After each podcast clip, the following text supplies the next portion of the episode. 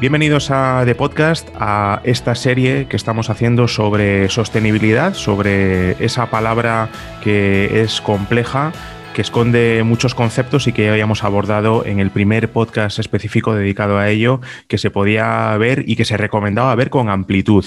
Nos acercamos desde The Cocktail a la sostenibilidad desde el deseo de materializarla y desde la búsqueda de acción y la curiosidad. Que, que, entraña el, querer saber, el querer conocer qué es lo que sucede y si estamos ante el comienzo de una nueva forma de ver el mundo, que nuestra sensación es que sí. Para ello, eh, sabéis que vamos a hablar con distintos especialistas y vamos a abordar distintos temas en las próximas semanas, eh, tecnología, modelos de reporting, inversión sostenible y demás, y que no lo hago yo solo, Alberto Suárez, un placer, sino que lo hago también con Ana Bajo, que es experta en gestión de la sostenibilidad, profesora e investigadora en ESIC y que además dirige un grupo de investigación sobre ética de inversión sostenible. Ana, muy buenas. Buenos días, hola. Pues hoy hablamos de el consumidor. Habíamos comentado de soslayo en el primero de los programas que probablemente la sostenibilidad sea una de las grandes revoluciones que están llegando y que están tomando posiciones donde no tenga muchísima relevancia, donde no tenga muchísimo peso el consumidor o por lo menos que no sea la presión principal. ¿no? Estamos viendo a los organismos reguladores actuar, a, los fondos de inversión también, querer construir un futuro un poco más controlado ante la amenaza de la desigualdad, del desigual de, la riqueza o de los problemas medioambientales, pero es verdad que el consumidor también es relevante a la hora de generar pequeños clics dentro de las organizaciones, en muchas ocasiones también culturales, y que también se ha replanteado la forma de relacionarse con el planeta en los últimos años. Y eso es de lo que nos viene a hablar eh, Felipe Romero, que es socio de, de Cocktail responsable CEO de, de, Cocktail Analysis, una organización, una compañía que se dedica a entender cómo se comporta el mercado y cuáles son las pulsiones que mueven decisiones de compra. Felipe, muy buenas. Hola, ¿qué tal? Encantado, Alberto. Encantado, Ana. Lleváis unos cuantos meses sobre la pista, ya en el Tendencias del año 2020 creo que hablabais de ello, sobre la pista de cómo la sostenibilidad está impactando en las decisiones de compra de, de algunos consumidores de, de bienes y servicios Hablábamos, eh, como comentábamos, de que probablemente no sea la, pulsión más relevante, pero desde luego es una tendencia que se va acrecentando o es una tendencia estancada, Felipe? Bueno, realmente, como, indicas, llevamos ya llevamos un tiempo. Yo creo que si, evaluamos la relevancia de la sostenibilidad desde en que, a partir de qué momento las empresas empiezan a preguntarnos, oye, el consumidor lo contempla como una variable relevante a la hora de seleccionarnos, pero yo diría que llevamos ya un tiempo, llevamos prácticamente dos años, dos años y medio, en el cual, digamos, esto se ha convertido en un objetivo de información relevante. Oye, ¿qué opina mi consumidor cuando va a tomar una decisión? Introduce, da un golpe en la mesa y reposiciona sus criterios o reconfigura sus criterios de toma de decisión incorporando la sostenibilidad como una variable, sí o no. Esto es una pregunta que nos lleva lanzando, yo diría, dos años y medio, tres años. Por supuestísimo, digamos, un momento de, de, de, ansiedad climática. Ahora, digamos, con la situación que tenemos, pues, obviamente todo cambia, ¿no? Pero si nos acordamos de septiembre de, del año 2019, eh, era el año Greta, era el momento Greta. Eh, permanentemente en aquel momento tuvimos multitud de estudios en distintas categorías, en electricidad, en autos, en distribución, en banca, en la cual de pronto, oye, la sostenibilidad es, como digo, una variable que hace que mi eh, consumidor reconfigure los motivos por los cuales me considera a mí o considera a otras compañías y, eso tuvo un impacto fuerte. Realmente, a raíz del COVID, eh, esta pregunta los clientes nos la han hecho. Realmente es cierto que ha habido un defenso en la, en la, preocupación, porque digamos el foco obviamente se ha, se resituado y la mirada se ha dirigido a, oye, cómo el COVID está afectando a la relación con mi marca, con mi canal de distribución, con mi punto de venta y de nuevo con los criterios de toma de, toma de decisión. Dicho esto, sí que notamos, eh, eh, indicabas al arranque eh, digamos, eh, eh, el consumidor no es el motor. A ver, entiendo lo que dices, entiendo por qué lo dices, porque es cierto que hay un marco regulatorio que probablemente está empujando por delante de, otros aspectos y, esto cómo se traslada a las organizaciones, pues probablemente también hace un efecto de, tracción inicial desde la propia organización que hace que esto se mueva, pero no es cierto que el consumidor vaya totalmente desfasado en este sentido, ¿vale? De hecho, una de las cosas que nosotros nos preocupa cuando realizamos esta tipología de proyectos es que es muy habitual que en nuestras organizaciones en las que somos clientes se adopte con mucha facilidad, entre comillas, una mirada relativamente cínica, ¿no? De no, no, el consumidor siempre nos dice que sí, que es muy importante, porque además el consumidor lo dice, eh, a la hora de verbalizarlo, el consumidor suele indicar que efectivamente el impacto de, su consumo, en algunas categorías y en algunos perfiles, eh, sí, le genera eh, preocupación ¿no? y, sí le, lo va considerando cada vez más como, una variable. Ah, con, frecuencia lo que nos encontramos es que cuando esto nos, lo, lo dicen los consumidores, las organizaciones siempre se levanta una cierta barrera. No es que el consumidor lo dice, pero en la práctica no es tan cierto. Y aquí eh, lo que estamos viendo a lo largo de nuestros proyectos eh, nos gustaría, digamos, eh, en cierta medida derribar esa actitud inicial de finismo que se le levanta muchas veces en las organizaciones. ¿no? si lo vemos en perspectiva larga, mirada larga, hay que tener en cuenta que ha habido multitud de cambios comportamentales que, nos no nos podíamos imaginar que el consumidor abordara con cinco o seis años de antelación. ¿no? Estaba repasando ahora unos datos del estudio que hicimos público en su momento sobre pautas comportamentales del consumidor. Y hombre, todo lo que tiene que ver con la gestión de residuos dentro del hogar, todo lo que tiene que ver con la utilización de bolsas eh, cuando te desplazas al punto de venta, todo lo que tiene que ver con el mundo de las eh, bombillas de bajo consumo, ¿no? Son tres, cuatro aspectos que tenemos ahora mismo totalmente naturalizados y que, sin embargo, hace 10 eh, años, 8 años, eh, nos podríamos, lo hubiéramos dicho, nada, el consumidor no lo va a hacer, no, el consumidor acaba haciéndolo si construimos una adecuada, digamos, juego entre eh, el marco regulatorio, unos beneficios que él reciba para sí mismo y, digamos, la disponibilidad de alternativas y soluciones para llevar a cabo esa tipología de comportamientos que tienen un impacto medioambiental más, más sostenible, ¿no?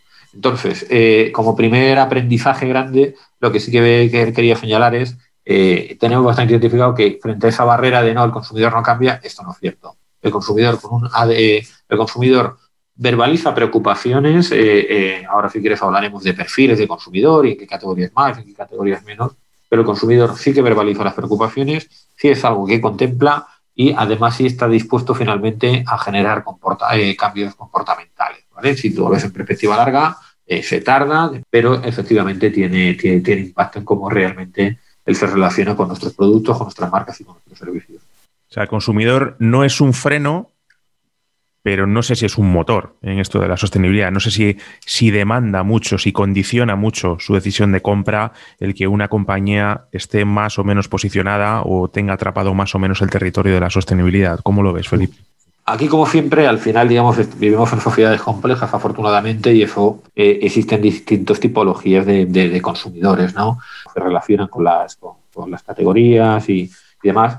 No te los voy a relatar ahora todos, ¿no? Pero, digamos, sí que eh, eh, tenemos consumidores que están ya clarísimamente en una actitud comportamental y que nosotros evaluamos alrededor de un 10-12% que llamamos activistas, digamos, de claramente su, estrategia, digamos, en relación al, impacto medioambiental es prácticamente tratar de salir de los circuitos del mercado de consumo, tratan de encontrar sus soluciones alternativas. Eh, y esto, esto, es un perfil consolidado, con trayectoria y demás, ¿no? Eh, encontramos otro perfil en, una, otro extremo, diría, de, de, los cinco o seis perfiles que hemos identificado en distintos estudios, eh, que llamamos la identidad consumista. ¿no? Eso, ah, tenemos otro perfil que también debe tener un peso relativamente similar, que cambia por peso por categoría, o que en algún momento un mismo individuo eh, para una categoría se posiciona en un perfil y en otra en otra, pero por ejemplo que tiene que ver mucho con el mundo del motor, con el consumo de carnes rojas o similares, en los cuales lo que nos encontramos son consumidores que han hecho un ejercicio casi de, eh, de, afirmación de su estilo de vida vía eh, la afirmación de un consumo eh, en el cual el impacto medioambiental es totalmente irrelevante. No, no pienso, eh, estoy, estoy viendo un documento, según te, hablo de, tengo algún verbatim de algunas entrevistas con consumidores y eh, tengo el coche que quiero tener y voy a seguir utilizándolo.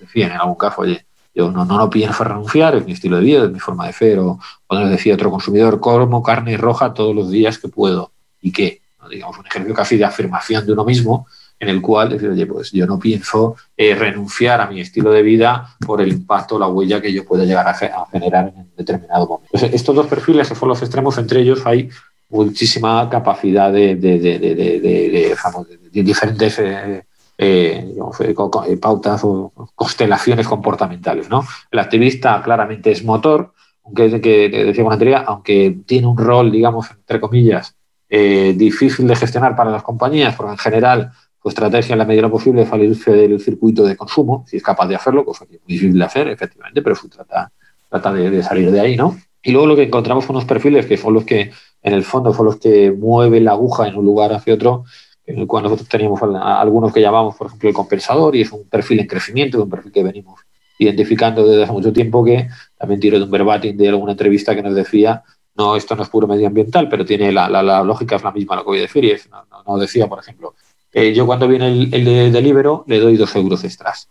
¿Qué significa que hay detrás de esta, de, esta idea? Es la idea de la compensación. Es decir, yo, en mi deber ser, en mi, digamos, todos vivimos en un conflicto permanente entre lo que es una disonancia entre lo que queremos ser y cómo nos, y, cómo nos proyectamos ante lo demás y lo que efectivamente llegamos a hacer. Tratamos de solucionarlo, entre otras cosas, con una estrategia de compensación. ¿no? Entonces, pues en ese deber ser de, oye, determinadas pautas de consumo no querría hacerlas, eh, o no querría llevarlas a cabo, pero no puedo renunciar a ellas o me cuesta renunciar a ellas, al final lo que encuentro es una estrategia de compensación. Y esto es un fenómeno que vimos muy fuerte en el año, no, no tanto en 2020 por el impacto COVID, sino más bien en 2019, que eh, eso lo vimos desde el consumidor y desde las marcas. Vimos un crecimiento fuerte de la aceptación de estrategia de compensación. Otro ejemplo, eh, bueno, pues yo voy a contratar un vuelo y quiero, digamos, a algunas compañías aéreas españolas lo que ponían era, oye, ¿quieres pagar un pequeño extra para compensar tu huella de carbono? Oye, ¿quieres que cuando vayas a repostar en no sé qué lugar, eh, hacer, si pagas con este tipo de medio de pago, eh, vas a compensar el, impacto de todo lo que es llenar el depósito? Ese tipo de estrategia de compensación que te conjugan, eh, puedo seguir haciendo lo que quería hacer, viajar, repostar, repostar gasolina, y a la vez te quitan la sensación de malestar, que al final es el problema fundamental, hacen que determinados factores de determinados perfiles eh, se nos conviertan en motor. ¿no? Digamos esto que la pregunta es, ¿el consumidor es motor o no es motor? Tenemos perfiles, hay algunos que, digamos, de alguna forma son los intermedios, los que hacen el, mueven el peso de la balanza.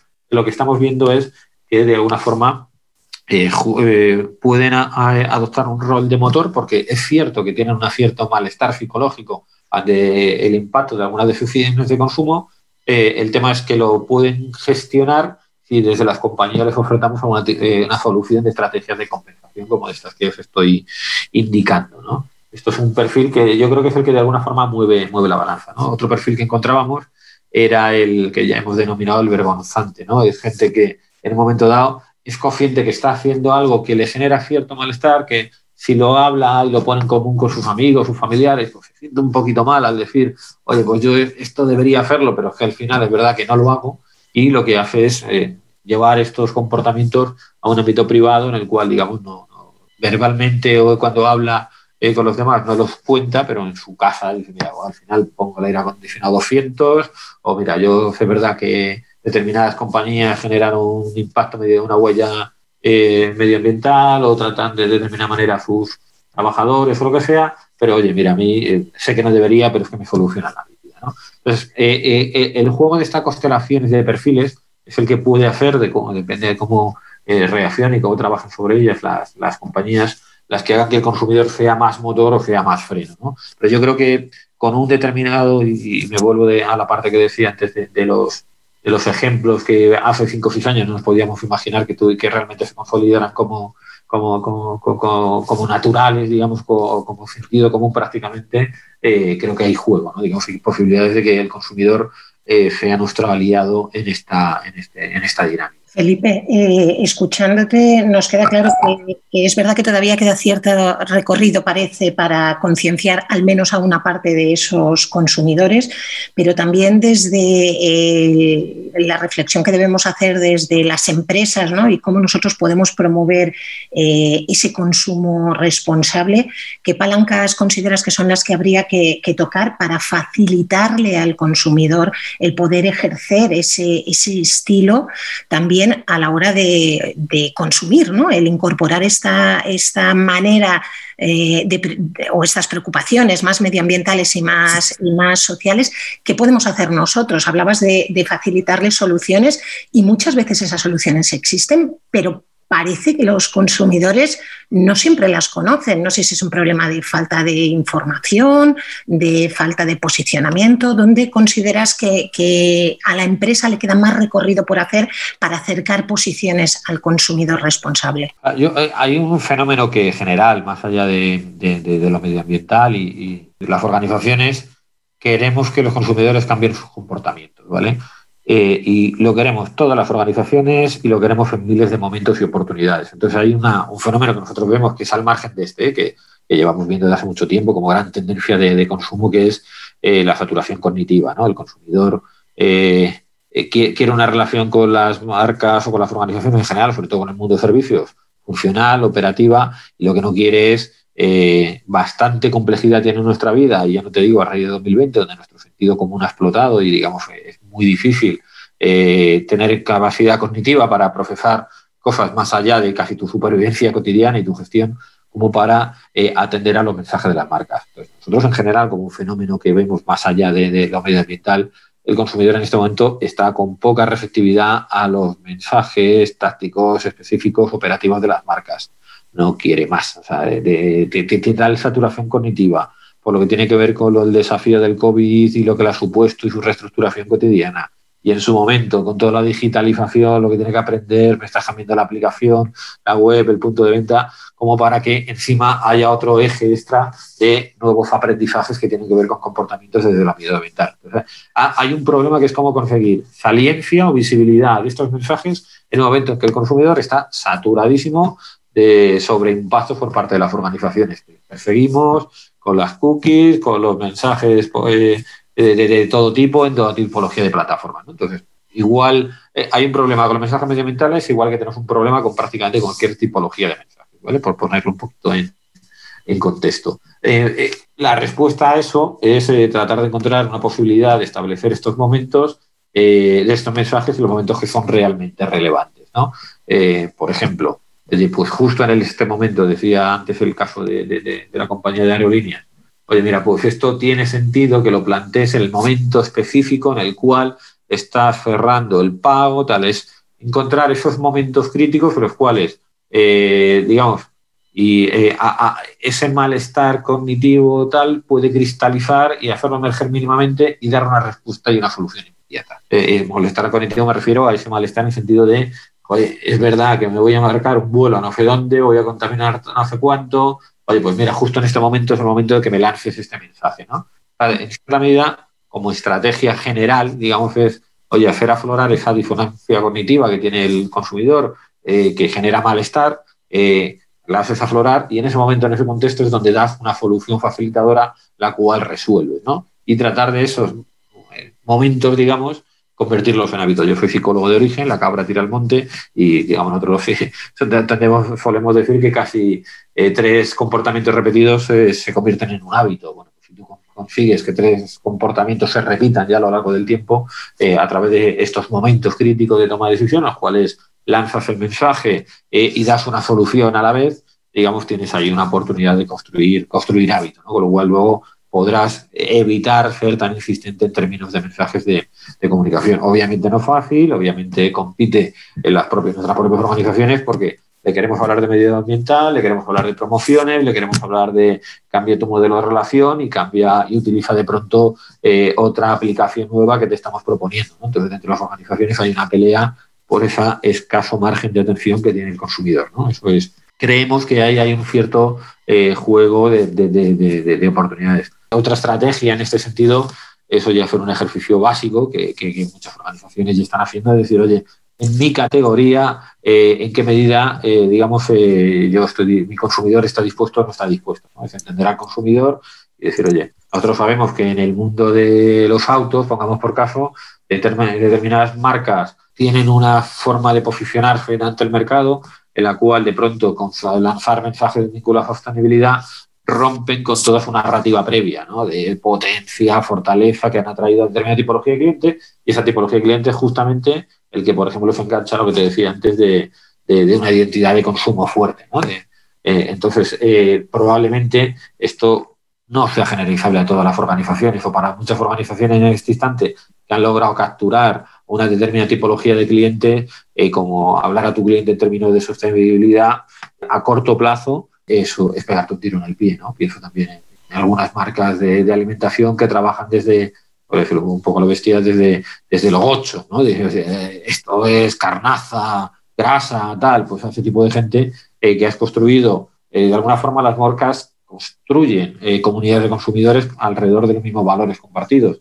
si tú llevas mucho tiempo construyendo alrededor de un determinado eh, valor que de alguna forma no encaja bien con lo que tiene que ver con el mundo de la sostenibilidad, eh, pues probablemente ahí vas a entrar muy, muy despacio o muy tarde y de forma muy tangencial, ¿no? Pero eh, creo que dentro de eso, de la, una línea de trabajo, que es la de los momentos críticos, y otra es, oye, hace un ejercicio de entendimiento cuáles son las claves que tienes para tu categoría y la comunidad de consumidores que has construido alrededor de tu marca. No sé si te contestaba, Ana. Sí, sí, eh, sin duda. Me llama la atención también que eh, nos has hablado de estas categorías de, consumidores, ¿no? Y bueno, pues en los mensajes, en, tu explicación, eh, nos vas situando para que comprendamos mejor cómo se comportan cada uno de ellos, pero en cada una de esas categorías entiendo que también encontramos constantemente esa divergencia, ¿no? No siempre el consumidor va a poder ser consistente a la hora de actuar.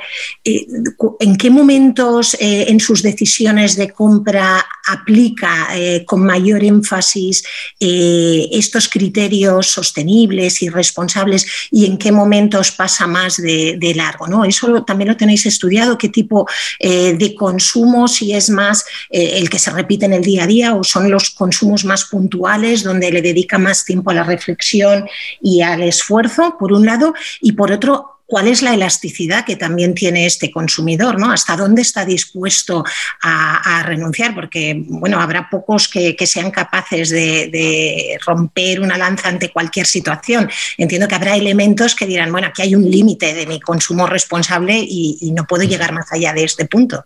Sí, o sea, eh, la elasticidad cambia mucho, eh, digamos, esto es, difícilmente generalizable entre categorías. Nosotros eh, hemos encontrado en algunas categorías vinculadas al, mundo de autos que, digamos, la elasticidad puede estar en, un 4, un 6, un 8% de, de, de precio en alguna categoría, que tiene una trampa, porque en el fondo esa elasticidad de precio, y esto engancha también con algo que decía Alberto del arranque, que tiene que ver con el tema de lo regulatorio, eh, en el fondo ese 8% de precio no es medioambiental, el, el trade-off no es solo frente a lo medioambiental, es frente al beneficio regulatorio que tienes, porque ejemplo lo poder abarcar en el centro de una gran ciudad, ¿vale? Pero sí que vemos eh, e, e, ese trade-off, eh, esa elasticidad de precio cambia muchísimo en función de la, de la, categoría y de cómo, por ejemplo, lo regulatorio de alguna forma te, te, genera beneficios extras más allá del puro beneficio de lo, de lo medioambiental. Si lo regulatorio construye un modelo de incentivos por detrás, eso estira la elasticidad. Luego, respecto a los momentos que planteabas, hay como eh, fundamentalmente, recapitulando un poco las cosas que hemos ido viendo en proyectos y tal, ahí sería casi como los dos extremos del funnel. Hay un momento que es el momento muy de contemplar marcas, y esto genera eh, marcas que te han construido, y, esto sobre todo para los perfiles eh, más activistas, más confiados y demás, donde hay un ejercicio de descarto marcas, casi de arranque, o más que descarto marcas, porque no estamos en un momento en que esto sea dominante, eh, es más bien aprecio marcas y rescato marcas, porque de pronto trabajan o hay sentido, o he llegado de alguna manera que trabajan determinado eje, eh, con la ambiental, entonces doy un poquito más de saliencia a las marcas, entonces el momento casi de casi de, de, de, construir el set de marcas que contemplo, y luego al cierre, que es puro el momento de, la toma de decisión, del cierre de la decisión. ¿no? Este es eh, otro, otro de los momentos, o sea, sea en el punto de venta, sea en la compra online, como te decía, el ejemplo del travel, o lo que sea. Ahí, digamos, en cierta medida, lo que vemos es como dos estrategias, una en positivo o una en negativo el punto de venta físico, oye, mira, pues doy faliencia, mensajes, no sé qué, entonces, bueno, pues en un momento de equilibrio entre distintos eh, eh, eh, soluciones, pues mira, sí, esto más o menos parece que la marca de confianza me dice lo mismo y, intuyo por el packaging o que sea que tiene algún tipo de beneficio medioambiental, venga, esta será. Y la otra es más desde lo negativo, desde, negativo, desde, desde, desde hacerle aflorar al consumidor una cierta sensación, como vuelvo a la de antes, de, oye, esto tiene un impacto, te apetece resolver este impacto que tienes de alguna manera o compensar este impacto que tienes. Entonces, eh, para mí eso son set de marcas y estrategias ya muy puras en el momento de cierre de compra, ¿no? los dos extremos del pan. Es donde nosotros hemos visto más, eh, más, impacto ¿vale? de, de, esta, de, esta, de, esta variable, insisto, nuevo, cruzo por categorías y perfiles de consumidores. Porque al, al, al, que te decía antes como activista es más sobre todo desde el arranque, al vergonzante o al culpable, digamos, al compensatorio, es más desde la última milla ¿no? de, toma, de la toma de Identificamos una cierta tendencia, Felipe, hacia reducir la sostenibilidad a lo medioambiental. Eh, ¿El consumidor reduce aún más ese foco? ¿O es que es lo más sencillo para comunicar? ¿O por qué casi no, eh, eh, si, he transmitido eso, lo, transmito mal por mi parte. Eso es, es importante y ocurre más bien lo contrario en cuanto tú pones al consumidor a hablar de algo, de, de, de, tema de sostenibilidad medioambiental, el consumidor en, breves instantes, pero en breves, es un típico focus group de gente hablando y demás, una entrevista, tal.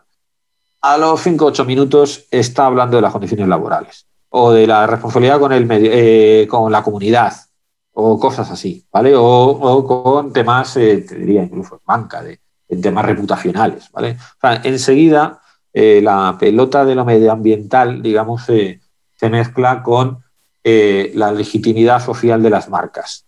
¿vale? Enseguida, pero es una cosa muy rápida. Probablemente la construyes el core en este instante, porque además el consumidor ¿sabes? nos dice, esta es la más inmediata que yo puedo llegar a entender, porque lo nebuloso de, la, de lo de, lo laboral, ahí se me escapa, tal, pero hay categorías que es como muy fácil de ver y muy operativizar, los plásticos, cosas así. Pero en general, eh, enseguida el consumidor esto lo acaba mezclando, pero es digo, es una cosa impresionante. ¿eh? Empiezas tú, le pones un foco grupo la gente a hablar de medioambiental y a los 10, 15 minutos, pum, ya ha salido tema de, oye, pues es que de malas condiciones de la gente, no sé qué. Eh, estira, el concepto se estira muchísimo más allá de lo medioambiental con muchísima rapidez. Lo que pasa es que lo medioambiental, en cierta medida, una de las cosas que ha hecho, ha hecho muy palpable, muy palpable, muy palpable en lo medioambiental es el plástico. Esto lo llevamos viendo hace un par de años, El plástico es eh, el objeto sobre el cual eh, se ha focalizado la atención y en el cual de alguna forma eh, ha hecho ver con mucha claridad el impacto de nuestras decisiones. logística, retail y demás, el plástico, la paquetería acompañando, que, probablemente con el enganche del e-commerce y demás, es uno de los que se ha visto una huella muy fuerte. Entonces, lo medioambiental en cierta medida tiene como unos aterrizajes, unos anclajes muy claros con los cuales es fácil ver el impacto y incluso a la vez cuando acordaros 2019, los Amazonas, los incendios, tal, en otro plano también eh, permite, digamos, concretarlo mucho, ¿no? Hay otros aspectos, digamos, que, podrían ir más allá de lo medioambiental, que el consumidor tiene un run run, pero les cuesta mucho más tangibilizar, ¿no? Y lo medioambiental, entre comillas, es como la forma más inmediata de tangibilizar esa legitimidad social de las compañías. Esto también se deba a que las empresas eh, están mm, informando mucho más sobre sus actuaciones medioambientales que todo lo que concierne a estos aspectos sociales a los que hacías referencia, eh, Felipe. Bueno, yo creo que aquí eh, es, muy difícil atribuir el origen de esto, ¿no? pero sí que es cierto que como cualquier ciclo de, vinculado a, a cómo se mete un atributo dentro de los mapas de posicionamiento dentro de las marcas, eh, dentro de los, de los, criterios de evaluación de las marcas, hay un juego permanente eh, de actores. Y ese juego permanente es como las tendencias macro del propio consumidor, que tiene que ver con tendencias sociales. Hay un juego que es el de los medios de comunicación, qué relevancia le dan. Y hay un tercer actor, bueno, hay, hay más actores. Hay uno regulatorio, por supuestísimo, y hay un cuarto que es la propia estrategia que juegan las marcas. Cuando en cierta medida se entra en esa dinámica, se genera una especie de círculo virtuoso. Es decir, es eh, quién compite por apropiarse de este territorio, igual que en su momento fue la innovación, eh, o, en un momento dado fue, eh, imaginaros 2008, crisis económica, el de liderazgo, solidez. hay momentos que determinados atributos que se utilizan para evaluar a las marcas entran como en un círculo virtuoso, el consumidor las valora, los medios hablan de ellas, las marcas las recogen, entonces le da más visibilidad y de pronto casi se convierte en el, eje crítico de valoración o el criterio crítico de valoración de las marcas, de los productos. En general, diría que sí que eh, se lleva dando desde un tiempo como una especie de, entre comillas, círculo virtuoso en el cual esto el consumidor lo detecta, los medios hablan, eh, las marcas se dan cuenta que el consumidor habla o lo tiene en cabeza, entonces lo empiezan a utilizar. Normalmente lo hacen las empresas los nuevos entrantes o los jugadores periféricos, los jugadores que necesitan una legitimidad, legitimidad específica porque su categoría está un poco manchada o lo que sea, y se entra en una dinámica de, de, empujarlo. Respondiendo a tu pregunta, lo, he respondido de forma muy compleja, ¿eh? pero yendo a tu pregunta, sí, afecta y esto eh, genera, eh, en la medida en que lo que nos ha llegado el COVID y ha cambiado y de pronto los, los, ejes de comunicación han pasado a ser otros porque las prioridades del consumidor y todo el mundo hacía otras. Pero, eh, digamos, sí que se estaba generando una especie de círculo virtuoso en el cual la propia comunicación de las marcas, su transparencia y demás, ha, ha, beneficiado al, al consumidor. ¿no? Con la transparencia pasa una cosa también que es importante y es, en la medida en que se genera transparencia, esto que voy a hacer un poco eh, abstracto, pero la, gracia del mundo del consumo históricamente ha sido que el consumidor fuera la cociente del consumo, no de la producción. Digamos, las marcas, las organizaciones han ocultado la producción. La producción no tiene glamour, la producción no es una variable que te tome, te haga tomar decisiones alrededor de una marca. ¿vale? Lo que nos ha pasado es que eh, crisis medioambiental, eh, la transparencia digital, el hecho de que aparezcan determinados perfiles de consumidor que le dan más relevancia, las marcas han visto obligadas y lo han hecho a transparentar en mayor medida sus procesos. Y este ejercicio de transparentar sus procesos en mayor medida lo que ha hecho es que al consumidor, de alguna manera, se le rompa la magia del consumo. La magia del consumo es que el producto de pronto, pum, aparece en el lineal. El producto te entrega eh, la nevera en casa, pum. Y, todo lo que ocurría por el camino te era totalmente desapercibido. De pronto se levanta la cortina y dices, ostras, aquí hay algo. Y es aquí hay algo me obliga, y engancho de nuevo con la idea esta de, saturación cognitiva, como hay algo y sé que este algo tiene un impacto eh, social, tiene un impacto medioambiental, de pronto esta transparencia me obliga a incorporarlo como proceso de toma de decisiones. ¿vale? Entonces, seamos conscientes también que todo este ejercicio de transparencia eh, tiene muchos beneficios eh, a nivel macro, social y demás, pero no deja de ser una exigencia que le lanzamos al consumidor. De alguna forma le estamos obligando frente a un momento anterior donde oye, esto era, eh, de pronto la, lata llega al punto de venta y yo no me pienso nada más.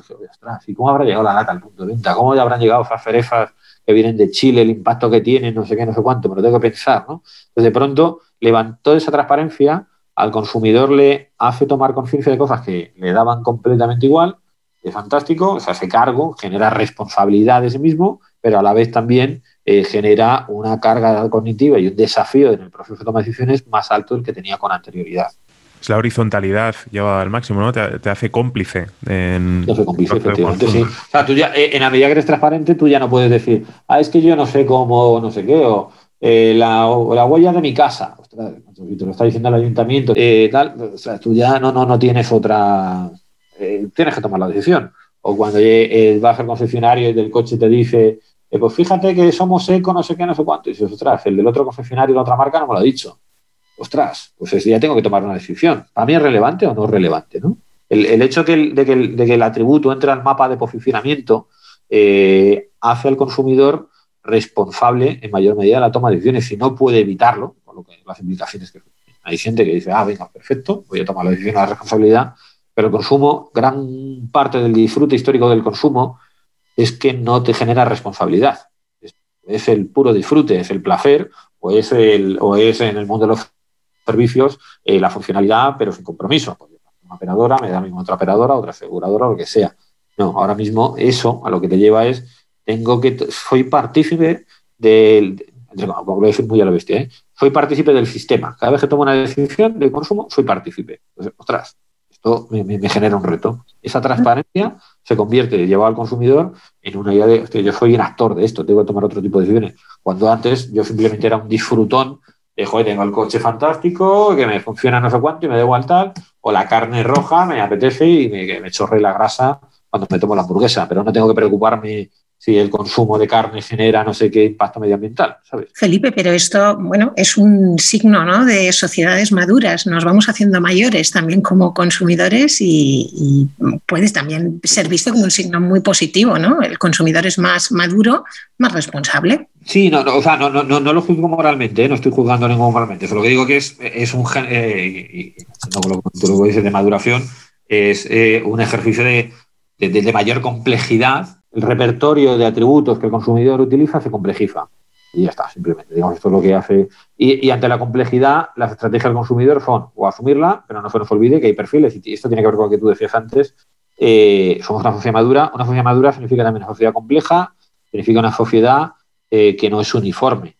Entonces, por supuestísimo, lo que nos vamos a encontrar, y hay perfiles sociales eh, claramente así, y tienen que ver con esto que decía el directamente lo que nos están diciendo permanentemente es a mí déjame tranquilo es tu problema o este es un problema que está en otro plano, está en un problema que está que, del cual yo no me cargo, es un problema que eh, se, se, a ver, o no es relevante para mí o lo puede ser, pero yo asumo que no está en mi mano resolverlo, con lo cual no quiero hacerme cargo de él, ¿vale? Entonces, con esta idea de, complejidad y de madurez que indicas, por supuesto, hay consumidores que se hacen cargo de esta complejidad hay consumidores lo que nos están diciendo, tiene que ver con la propia complejidad de la sociedad, eh, a mí no me traslades ese problema. No o no está en mi mano, o no me interesa, o no me lo creo, digamos, eh, no, no, no, no voy a abordarlo, ¿vale? Por eso, gancho con lo que decía antes, tienes que ver en tu categoría o en la comunidad de clientes que has construido alrededor de tu marca qué relevancia le dan a esto, qué importancia le dan, si se la creen, no se la creen, o si está en un orden de, de, de relevancia bajísimo en comparación con otros, con otros atributos.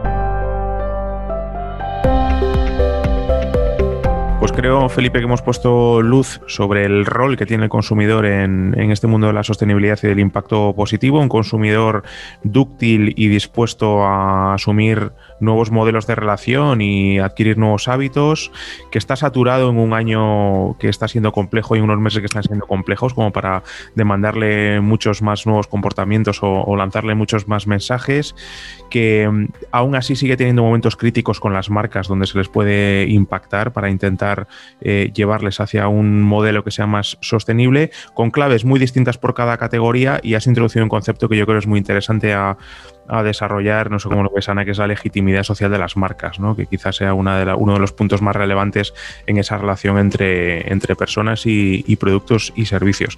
Felipe Romero, socio eh, director de Cocktail Análisis, muchas gracias por compartir el conocimiento que has ido recopilando y recolectando durante los últimos meses. Y Ana Bajo, experta en gestión de sostenibilidad, profesora investigadora en ESIC, muchas gracias una vez más por acompañarnos en este viaje de aprendizaje. Gracias a vosotros ambos. Gracias. Nada, un placer, un abrazo, hasta luego.